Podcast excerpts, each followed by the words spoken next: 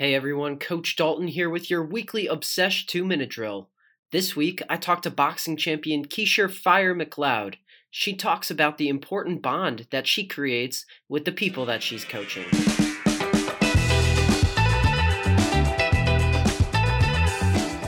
First, I, I asked the person if they come in to train with me. Some of them don't want to learn technique. They just want to come in and just do a workout. But most of my students that do come to me to train, they want to actually learn the technique. And I let them know that if you want proper technique, it's, it's not, you're not going to run in and just be like, start hitting bags and, and, and sparring and stuff. You're going to, I'm very technical. I do exactly what I, I was trained. Depending on, you know, like if I'm with this person for a, a long time, because usually my students stay with me. and They've been with me for, for years.